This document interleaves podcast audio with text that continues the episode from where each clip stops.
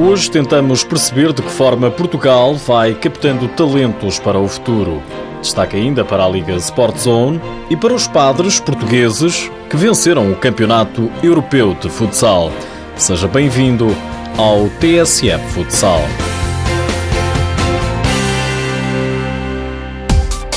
Temos aqui um, uma geração de miúdos com, com, com imenso talento e agora neste momento há necessidade de de potenciar. A certeza é do treinador nacional Pedro Paulas. Portugal começa a jogar forte no futuro.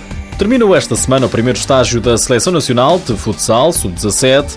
Pedro Paulas faz um balanço muito positivo. Eles responderam àquilo que nós pretendemos aqui no, no estágio, tendo em conta a dinâmica de trabalho que foi implementada.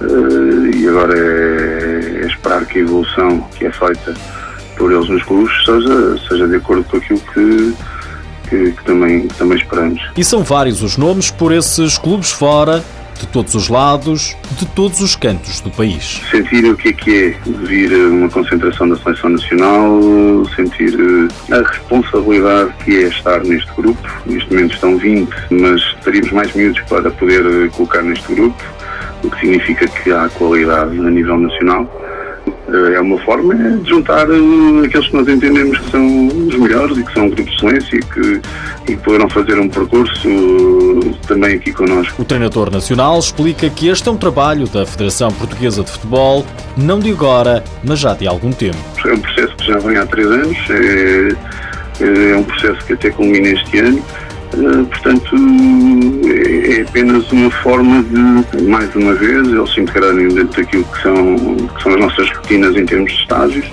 e a nossa forma de trabalhar e, e nós percebemos quem é que corresponde à nossa, também à nossa forma de trabalhar. E são tantos os jovens, tantos os clubes, Quais os critérios de captação? Vemos os jogos, vemos os, os miúdos também nas interassociações e por aquilo também nós falamos, enquanto selecionadores eh, falamos com os, com os treinadores distritais, com os selecionadores distritais, com os próprios treinadores dos clubes e perceber um bocadinho a forma de trabalhar dos, dos, dos, atletas. Em declarações ao site da Federação Portuguesa de Futebol, Pedro Palas diz que o objetivo de incluir os melhores atletas no espaço de elite da Seleção Nacional foi conseguido e não teve dúvidas em afirmar que a experiência de acompanhar o processo de crescimento destes jogadores é enriquecedora. É enriquecedor porque também percebemos até que ponto é que o caminho está a ser bem direcionado ou não, se teremos que fazer alguma, uh, alguma alteração àquilo que é também a nossa forma de, de trabalhar, está sempre a avaliar e a reajustar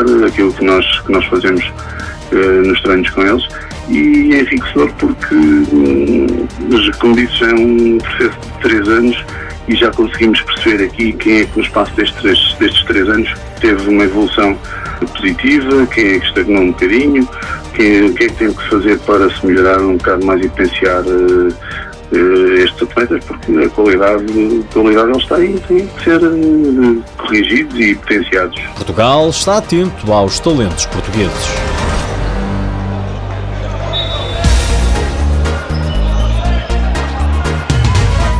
Este fim de semana chega a jornada 22 da Liga Sport Zone. O Sporting desloca-se amanhã ao norte para defrontar o Povo Futsal. O Benfica joga domingo em casa diante do Belenenses. Jogo tem transmissão televisiva no canal 2 da RTP. Domingo joga também o Braga. Os arsenalistas terceiros classificados vão a Gaia defrontar o Módicos. Nas restantes partidas, o Cascais recebe o Olivais, o Rio Ave o Borinhosa, o Leões Porto Salvo o Boa Vista e o Unidos Pinheirense recebem a visita do Fundão.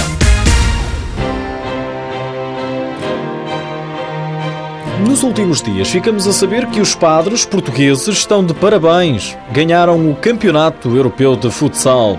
A equipa dos Clérigos Nacionais derrotou a Polónia por uma bola a zero na final da Clérigos Cup que se realizou na Áustria. Participaram na prova equipas de 16 países, num total de 220 sacerdotes. O gol que deu o título europeu à equipa nacional foi marcado pelo padre Manuel Cunha, de Viana do Castelo. Já é conhecido o dia do sorteio dos quartos final da Taça de Portugal. Vai realizar-se na próxima terça-feira na sede da Federação Portuguesa de Futebol. Por é tudo. Já sabe que o TSF Futsal está disponível em podcast e no blog futsal.tsf.pt. Já agora, deixo-lhe mais esta: sabia que a modalidade futsal pode passar a ser olímpica? O presidente do Comitê Olímpico Internacional, Thomas Bach, que está no Rio de Janeiro a acompanhar as obras para os Jogos 2016, admitiu testar o futsal em Buenos Aires, em 2018, nos Jogos da Juventude. É um passo gigante.